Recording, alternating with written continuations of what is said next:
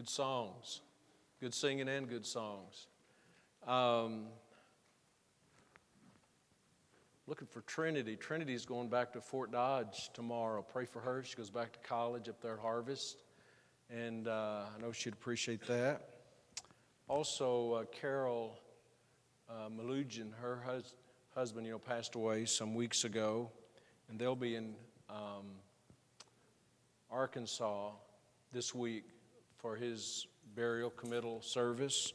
Pray for them. And then Tuesday, um, I'll be at Jefferson Barracks with uh, uh, Bruce and Diane and their family. Mary Lou Johnston passed away. We had her funeral this past week. So pray for those families if you would. Think about it this week. We appreciate that. Uh, do we have the uh, slide of the theme? We, has that been up there today? Do we have that?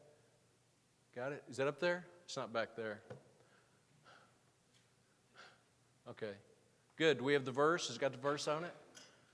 By the way, that's, a, that's an hourglass to the right of that. You see that? Knowing the, the time, it's an hourglass. Don't, I, I think an hourglass is a perfect way to, de, to depict time slipping away from us. Let's get the verse. Is the verse up there? I wouldn't want to work in the sound booth. It's not working? Okay. We'll, we'll look at it in the Bible. If all else fails, look in the Bible. Romans chapter 13. We're not going to preach on that. I just want to keep it in our mind tonight. I'll, I'll read it to you. Romans chapter 13 and verse 11. And that knowing the time, that's the theme, and that knowing the time, that now it is high time to awake out of sleep. For now is our salvation nearer than when we believed. And it's kind of a wake up call. It's high time to wake out of sleep because our salvation is near. It's not talking about our, there it is. Our conversion is talking about when our consummate salvation, when Jesus comes and takes us out of this sin cursed world. And it could be much sooner than we think. Our text tonight is going to be in Psalm 119. Uh, folks, y'all can come on and have a seat if you'd like to. Psalm 119. And we're going to begin reading in a moment in verse 121. And I want to look at this passage and uh, make some application to our lives, but also uh, to the current situation in our country. I'm going to talk a little bit tonight about current events, but not a lot. I'm going to save maybe a little bit of it until last part of the evening, but um, I find hope in this passage. 119th Psalm. It's a great psalm. I hope you're very familiar with it. 176 verses, the longest chapter in the Bible, and almost, not all, but virtually all verses have at least one reference in them to truth, to God's Word, to His precepts, to His statutes. It's a wonderful chapter.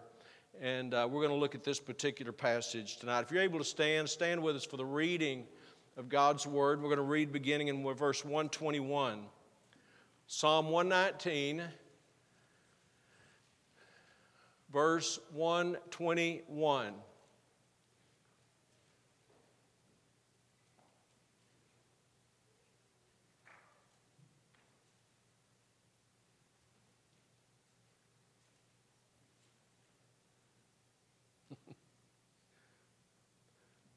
Let's give our attention to God's truth. He says, the writer says, I have done judgment and justice. Leave me not to mine oppressors. I have done judgment and justice. Leave me not to mine oppressors. Be surety for thy servant for good. Let not the proud oppress me. Mine eyes fail for thy salvation and for the word of thy righteousness. Deal with thy servant according unto thy mercy, and teach me thy statutes. I am thy servant. Give me understanding, that I may know thy testimonies. It is time for thee, Lord, to work, for they have made void thy law. Therefore, I love thy commandments above gold, yea, above fine gold. Therefore, I esteem all thy precepts concerning all things to be right, and I hate every false way. Like all these, like I said, this entire chapter, this lengthy chapter, almost every verse has to do with God's Word. And, and really, in this passage we read, in these few verses, almost every verse has a reference to God's truth. And I want to look at this, and, and particularly as we think about knowing the time. Verse 26 has a reference to time. It is time for thee, Lord, to work but also concerning the current condition of our country because I find very ho- a lot of hope and, and direction in this passage. So let's just, let's just pray and get into it together uh, tonight. Father, please help us tonight as we get into the Word of God. Thank you for the folks that are here tonight and for those who are observing, watching, following from home that can't be here tonight. And Father, we pray tonight that you would indeed lead us, that you would teach us and Father, we, we know that we're not to interpret the Scripture in light of uh, current events or circumstances, but we can understand our circumstances better in light of the Scripture. So we pray you'd help us to do that tonight. In Jesus' name, amen. You may be seated. I, see in this passage uh, a conflict that, that I think, if we look at it and think about it together, that we can all relate to.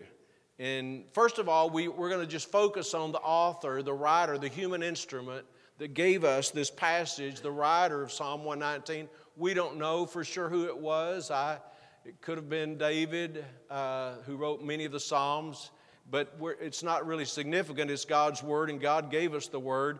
But he speaks of himself as God's servant. As a matter of fact, in this psalm alone, in the 119th psalm, the speaker refers to himself 13 times as God's servant, three times in this passage. If you look in verse 122, he says, Be surety for thy servant for good. In verse 24, he says, Deal with thy servant according to thy mercy. In verse 25, he says, I am thy servant. The writer is writing about himself. And this is what he says about himself in verse 1. He says, I have done judgment and justice. That's his that's his testimony about the way he lived his life. I don't think he was saying I'm perfect. I don't think he was saying he never failed or flawed, but I think his, his, his purpose was for judgment and justice. The word judgment means to give a right verdict, uh, to give a right sentence, an accurate sentence. The word justice means righteousness or just, being just. So the writer himself considered himself to be an impartial judge. He was not a respecter of persons. By the way, that's a good quality to try to have in our life. And he said, so he says that in verse 21 I have done judgment and justice. And he was, he had his issues, he had his difficulties, but he was looking to God to deliver him. Verse 20, 123 says, Mine eyes fail for thy salvation. He was wanting God to bring him out of his circumstances. So we have we have here a man whose purpose was judgment and justice. He wasn't just interested in having his way. He didn't try to interpret everything based on how it would affect him and look better for him. He just wanted what was right. He just wanted what was truthful, what was accurate. But he had, then there's another group of people referred to a couple places in this uh, passage of Scripture, and those were his oppressors. Um, he said in verse 21, I have done judgment and justice. Leave me not to mine oppressors. And uh, then in verse 122, he says, uh, Let not the proud oppress me. So you have two different people. You have a, the proud people who are oppressing him, and then you have what I would call a lover of truth, a lover of verity, a lover of accuracy and judgment.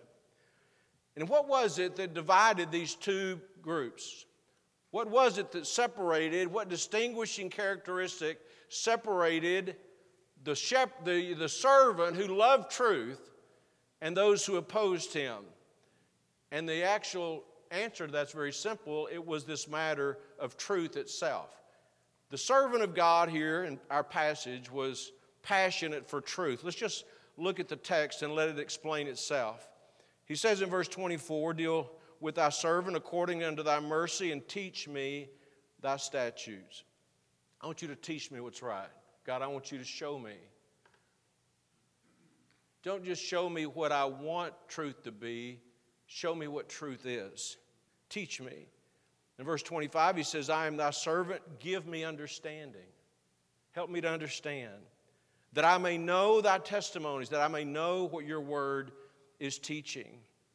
In verse 20, uh, 127, he says, Therefore I love thy commandments above gold, yea, above fine gold. Not just gold, gold that might have a measure of impurities in it, but gold that has been purified, the dross has been removed, it's fine gold. I love your commandments above fine gold.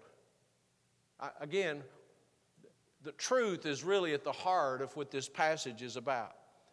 Verse 128, he says, Therefore I esteem all thy precepts concerning all things to be right. Everything you say about, he's talking to God, everything you say about any subject, all thy commandments concerning all things, whatever you say about anything, I'm I believe it's right. I'm going to take it to be right. And then he says this, the last part of verse 128, if you're still looking there, he said, I hate every false way.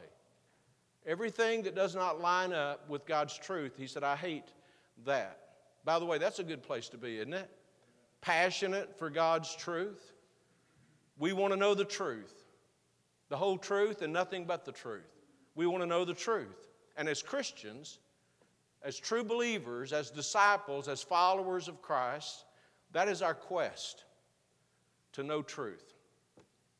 So you have this writer who, who loves the truth and then you have these oppressors that do not share his interest and quest for the truth. His, in verse 126, look what it says. For it is, time, it is time for thee, Lord, to work for they. Now, that pronoun they is talking about the oppressors that he mentioned in 21 and 21, 21 and 122.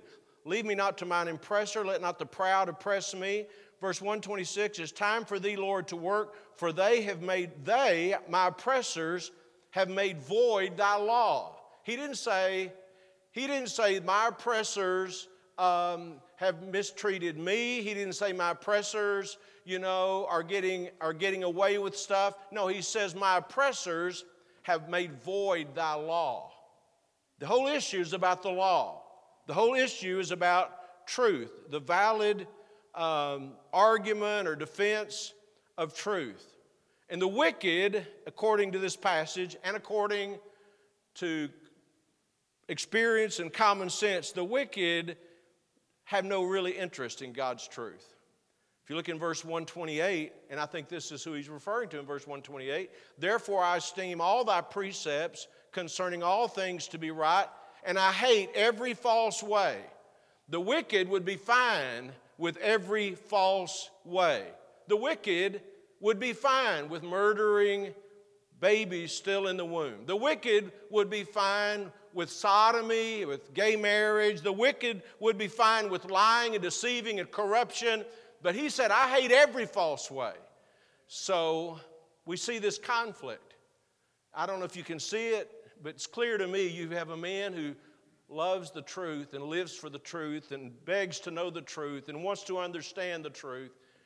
And then you have his oppressors who reject the truth, they, they're not interested in the truth, and you have this, this contention.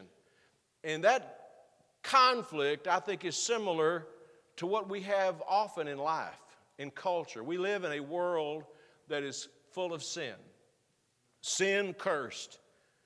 And in this world of sin, we are to be passionate for the truth. But then you have many who have no regard for the truth. And in the context of this, and I, that just sort of lays out before us what this portion of Psalm 119 is addressing, in the context of this, the light to me shines in on verse 126. It is time for thee, Lord, to work, for they have made void thy law. They, the oppressors, have made void thy law. Void means it's worthless, it's empty, it's meaningless. And therefore, he says, it's time for thee to work. Now, now that's an interesting perspective, I think. It, it, it shows optimism, it shows faith. In this conflict between truth seekers and truth rejectors, he said, Lord, it's time for thee to work. You know, I would think, from a human point of view, from a natural point of view, that when you have rejection of truth and disobedience and apostasy and rebellion and oppression, that's not a very likely time to see God work because you don't see God in all. I don't see God in any of that. But that's exactly, precisely what the psalmist was praying for. It's time for thee, Lord, to work.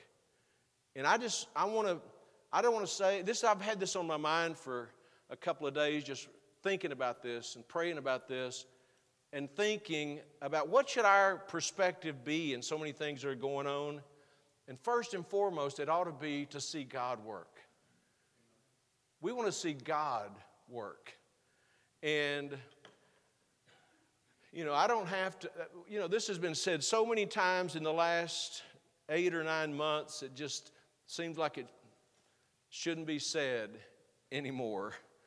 But we've witnessed some very disturbing, taxing, anxious moments in recent history. This, it, it's really been an unprecedented time for us. You know, the pandemic and all the repercussions of that, and we're not out of that. Uh, the summer of riots, that seems like a generation ago almost to me when they're burning down our cities and, and uh, all the unrest and accusations of racism, the shooting of uh, people, black people, by, by cops, and, and just so much racial divide, this great deepening divide in our country. And yet, we've, and we've been living in it for a while, but it's just gotten so much, so much worse. And the, and the attempts to impeach our president, all this has happened just in recent months. I mean, we're not talking about years of stuff. We've been, it's been unloading on us one thing after another after another and then uh, you add to that the contentious election that we have just witnessed, and then the multitude of allegations of election irregularities, and then all that leading up to this horrific last week. And I want to tell you, my heart has been so heavy this week over the things that have happened. I don't, I don't know when I've just felt more of a burden for our country. And um, but when I read this passage, you know, I began this passage by saying that this, this reveals a conflict that we can relate to, and it does.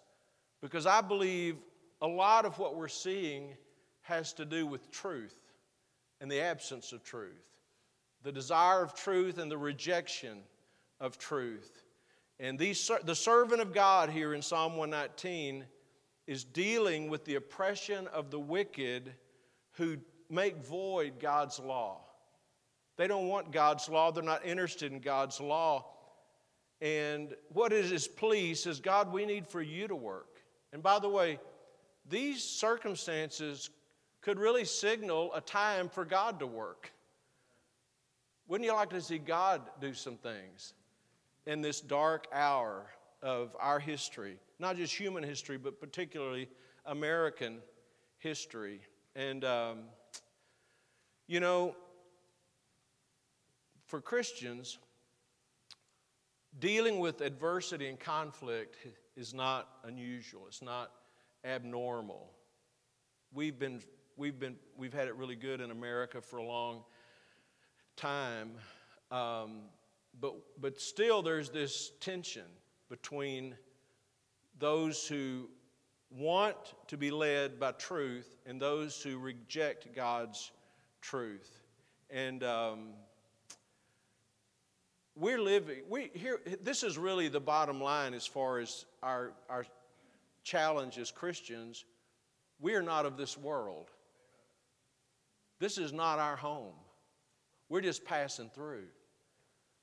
And the, this world that is corrupt to the core, this world that is so full of, of sin and damaged by sin and led and really having greater influence by the day from the wicked one, this world is not our home. And I was thinking about Jeremiah's words.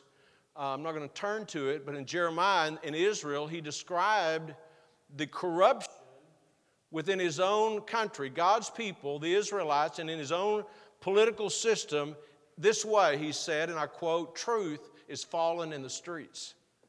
Truth is almost no more. And it's, it's really. Um, it's really a challenge for us to even know what the truth is. I'm talking about not just the truth of God's Word. We have His Bible to teach us his, what His Word is. But what, what about truth related to things that are going on in our world? People hear a certain angle of the way it's presented and they believe it. And if they don't like the angle that, that they're hearing, they don't try to prove it's right or wrong. They'll just go find someone that agrees with what they want them to say. That's not really a pursuit of truth. That's just, that's just filling our minds with what we really want to hear. And I know that people say a lot of different things about what's going on in our world, but maybe I'm just naive, but it's not about being red or blue. It's not about being Republican or Democrat. It's about being truthful. That's what we want. We want truth. Just give me the truth. I don't, I don't need a media, I don't need a media that will tell me what to think. I want somebody just give me the facts and I'll figure out what to think. But you know what? That's hard to find. It's almost non existent. And you say, why does that matter to us? Because we're Christians, and Christians can be caught up in this, this you know, tide of, of false or, or fragmented information when really we don't really know what the truth is. We need the truth. You know, we, we need the truth so we know how to live, really. And we're in a bad place. And I say again, it's not because corruption, corruption is not just um, relegated to one political party. Corruption's everywhere. I mean, it exists in the it exists in the highest places and I believe in the lowest places of government leadership. And our country's in a horrible place, morally and politically. And the further we get away from God's truth as a nation, the more dire the situation becomes. You know, I was uh, reading, I think it was today, or it may have been yesterday that great account in one of the Gospels about uh, the miraculous healing of the demoniac man, one of my favorite places in the Bible. Think about it. I mean, a guy's possessed with thousands of demons. I'm not sure if he's a Republican or Democrat, but he is in a bad way. living in the tombs, cutting himself, screaming, until Jesus came along. And Jesus changed his life. Completely, completely changed his life. And the people in town came out to see what had happened. And they saw him, and this is how the Bible describes him sitting and clothed and in his right mind. Isn't that great?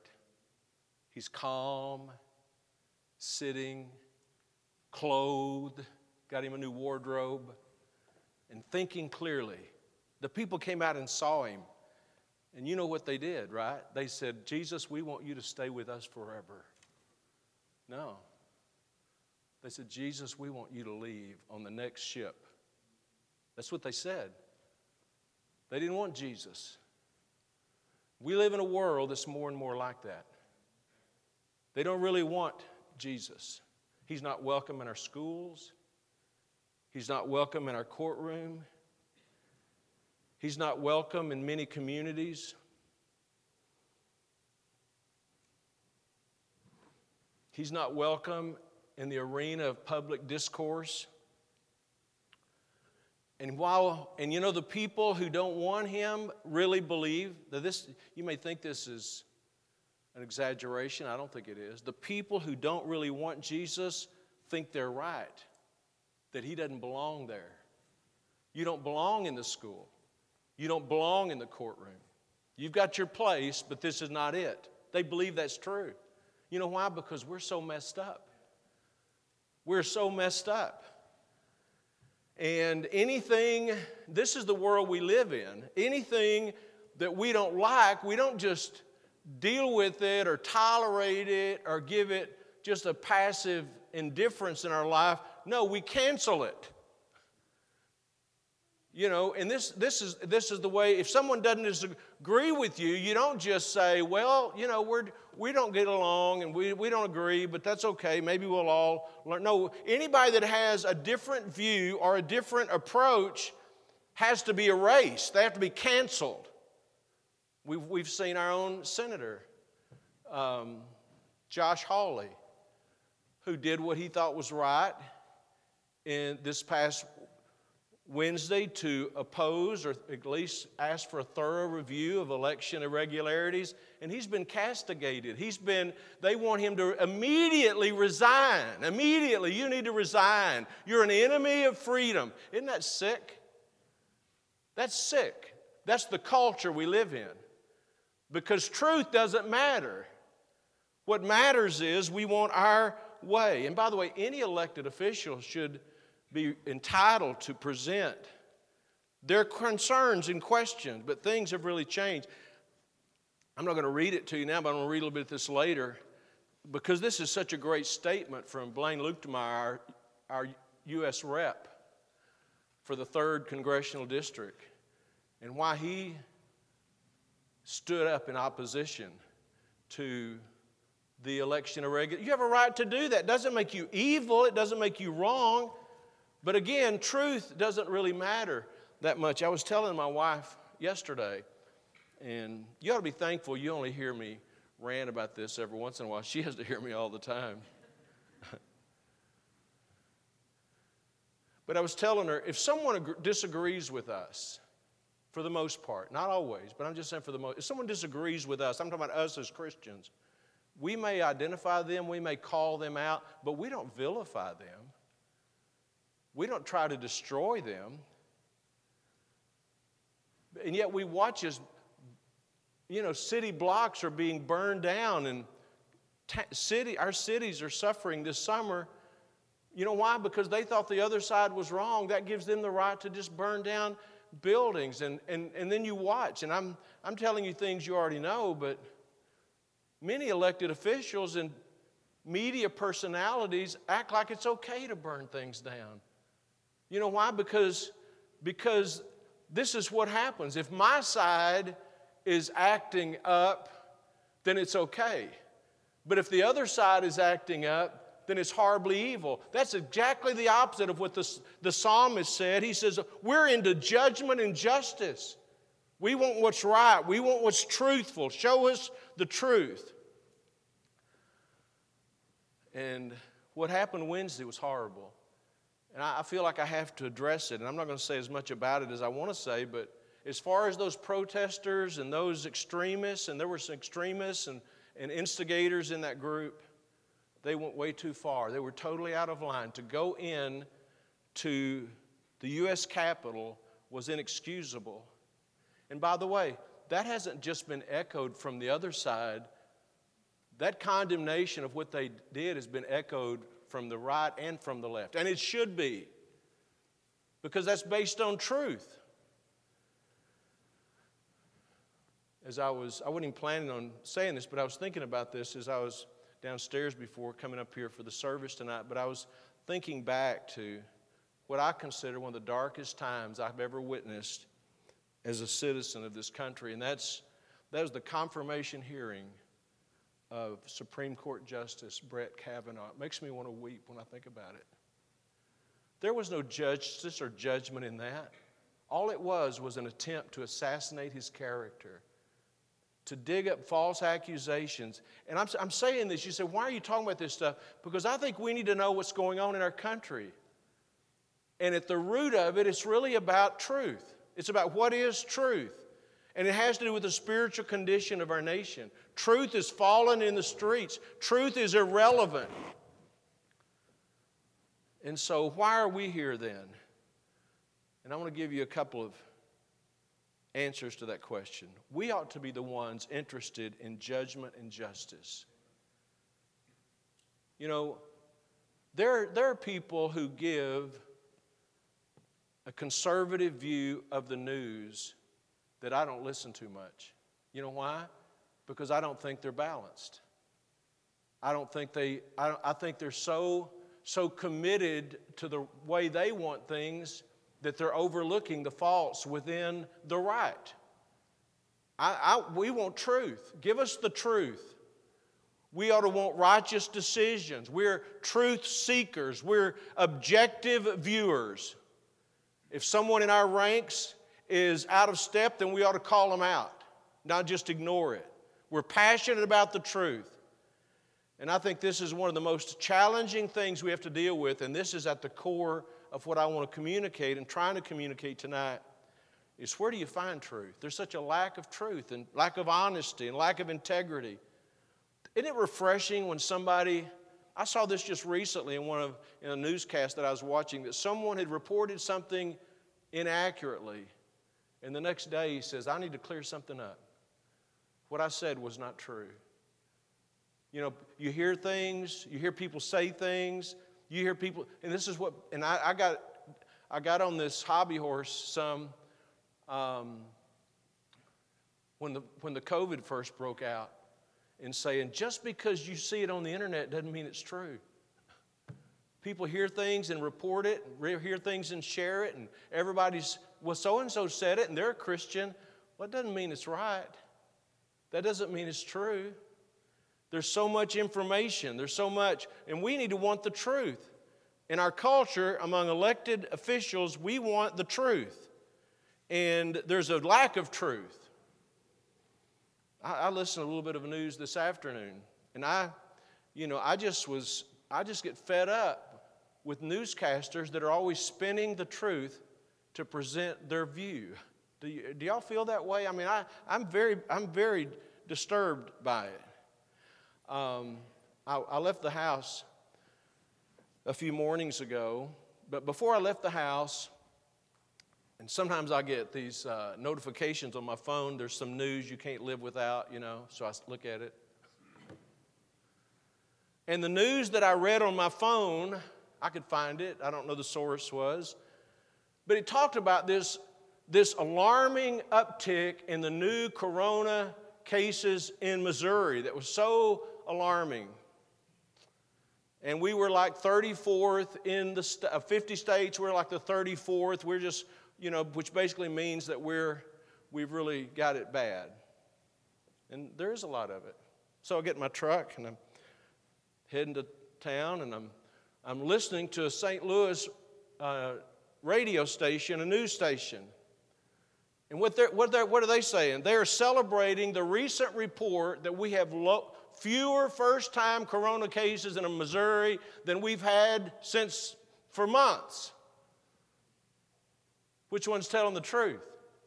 Which one, you know what? Some people just believe the one that they want to believe. The point is, you can't believe everything you hear. It's just not safe to do that. It's not smart to do that. It's not wise to do that. And that's what we tend to do sometimes. We just believe something because a per- certain person says it. And the, the, this vitriol, this, this uh, deepening divide in our country just keeps ratcheting up. And we're, wit- wit- we're witnessing something. I, I said this to someone today, and I really believe it. The thing that we've been saying for a long time is going to come is here. I mean, we're, we're under great attack in our country from within. I believe enemies of our country. And um, we ought to be concerned about it. This, this oppression or suppression and distortion of truth, it's propaganda. That's how the communists took over countries by the, by the press, by the media, by saying things that aren't true. And, and I, I, you know, I feel awkward. I don't normally do this where I talk so much about current events. I like talking about the Bible, but I'm concerned for our people that we be wise and discreet and discerning. And what they're doing is coordinated, it's it really is not a conspiracy theory. It is a conspiracy against us to censure, to censure the truth, to, to make it where we have, don't have platforms to. If, we dis, if, they dis, if you disagree with them, they want to silence you. Isn't that horrible? It's horrible. This is America. If you disagree with me, I don't have to silence you. Go ahead and be wrong if you want to. But these, these are, this is not conspiracy theory. This, any, even a casual observer can see what is happening in this country. And, and at the heart of this contention in our culture is the matter of truth. We, want, we need discernment when it comes to truth. And we can be deceived, we can be misled. And I'm, I'm not just saying we as a Christian or we even as church members, I'm talking about we in our culture, but it per- pertains to us. And we, this is, this is so much of what's going on. Really, I mean, honestly, this is not going to happen. But if we could just absolutely, all of us, divorce ourselves from all the media information. I'm not talking about us, I'm talking about the whole country. Shut it down. But they're, they're I'm telling you, these people are taking over our colleges, they're taking over the, the educational system, they're taking over the, the, the, the tech industry, and, and it's all about misleading us. It's a cultural war. So, what are we to do? Number one, we're to know the truth. Number two, we're called to be salt and light. You know,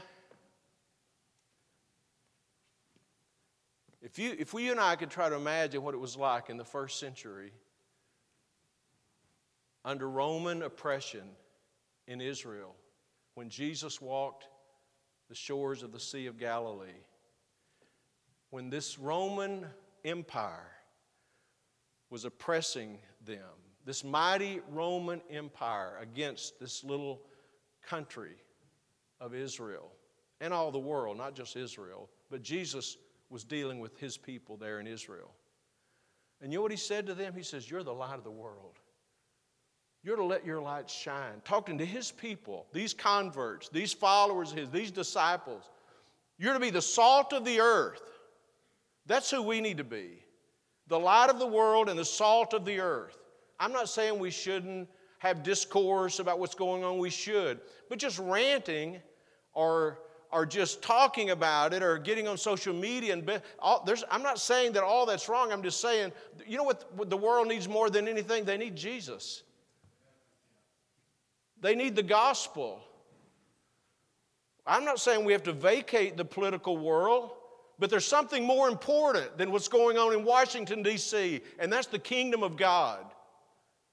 And it, it, everything else pales in significance to that. And to me, this ought to be like a wake up call. It's time to wake up out of our sleep. It's, it's time to have revival, not just, I'm, I'm as adamant, I'm as vocal, I'm as passionate as most people are about what's happening in our country. I love this country and it breaks my heart what is happening in America, but we need revival, is what we need. Personal revival and corporate revival. And some people want to, they're so frustrated, they want to disengage. We don't need to disengage from our culture. We need to re engage our culture with gospel truth and stand for the truth and point people to Christ.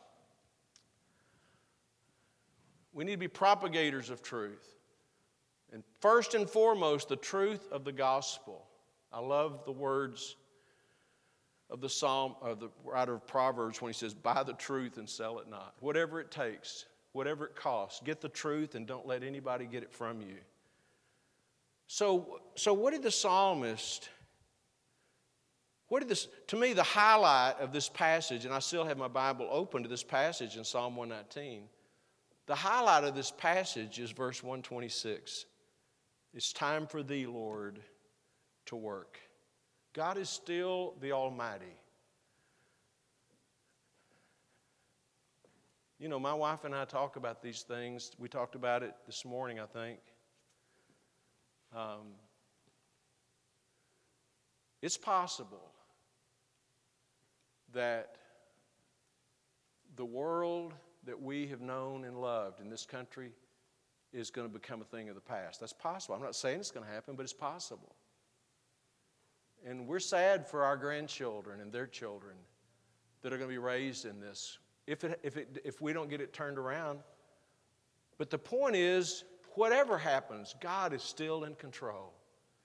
And God is still the Almighty. And He rules and reigns in the affairs of men. You say, but it just seems like the world is get waxing worse and worse. That's exactly the language of the Bible. Evil and corruption is going to get worse and worse.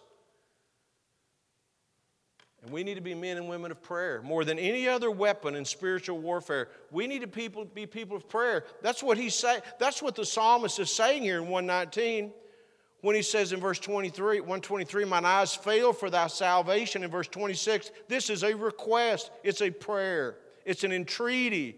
It is time for thee, Lord, to work. We need for you to work. And you know how God often works? He works in response and answer to prayer. He works when people seek His face. He works when people ask Him to work. And he, the psalmist was looking for God to give victory. And I'll tell you, we need for God to work. We need Him to work. I, you know, I don't see any real place. I think I believe in, I believe in political activism. I believe in that. I believe I believe in being involved in our community. I believe every local municipality and every state and every county ought to fix their election system so there can be no corruption like we've seen. I believe that all that ought to be done. But I think ultimately it's going to take God to help us in America. And we need Him to work. We need Him to work in our families. We need Him to work in our church, in our community, in our country.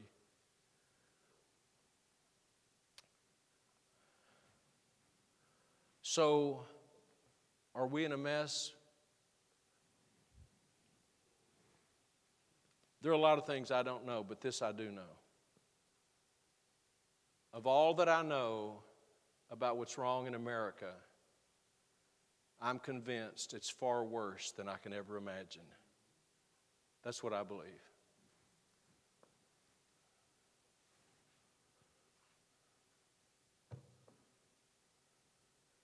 But God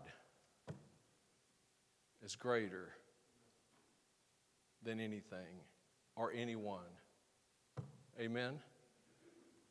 Wouldn't it be wonderful if what we're going through would bring us to a place not just to be mad and not just to be frustrated,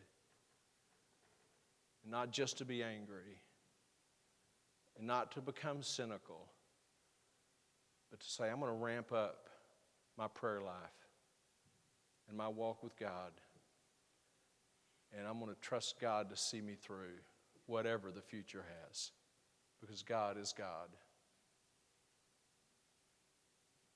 Now, it'd be, it'd be easier if we could just call up our elected officials and say, Would you fix the problem?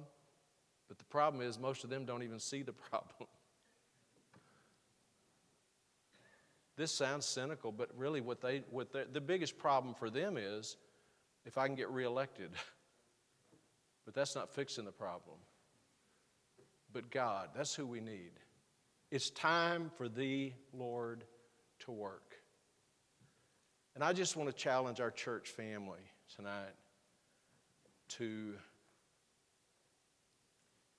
know what's going on, be concerned, be aware of what's going on, and talk about what's going on. If you don't talk about it, I'll talk to you about it. But that's not going to fix it.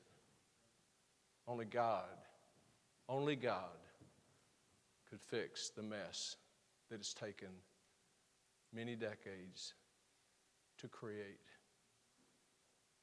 So,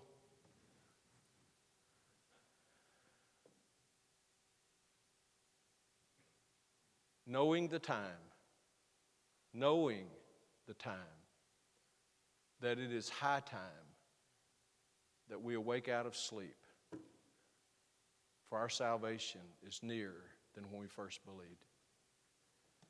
Let's pray together, all right? With our heads bowed and our eyes closed.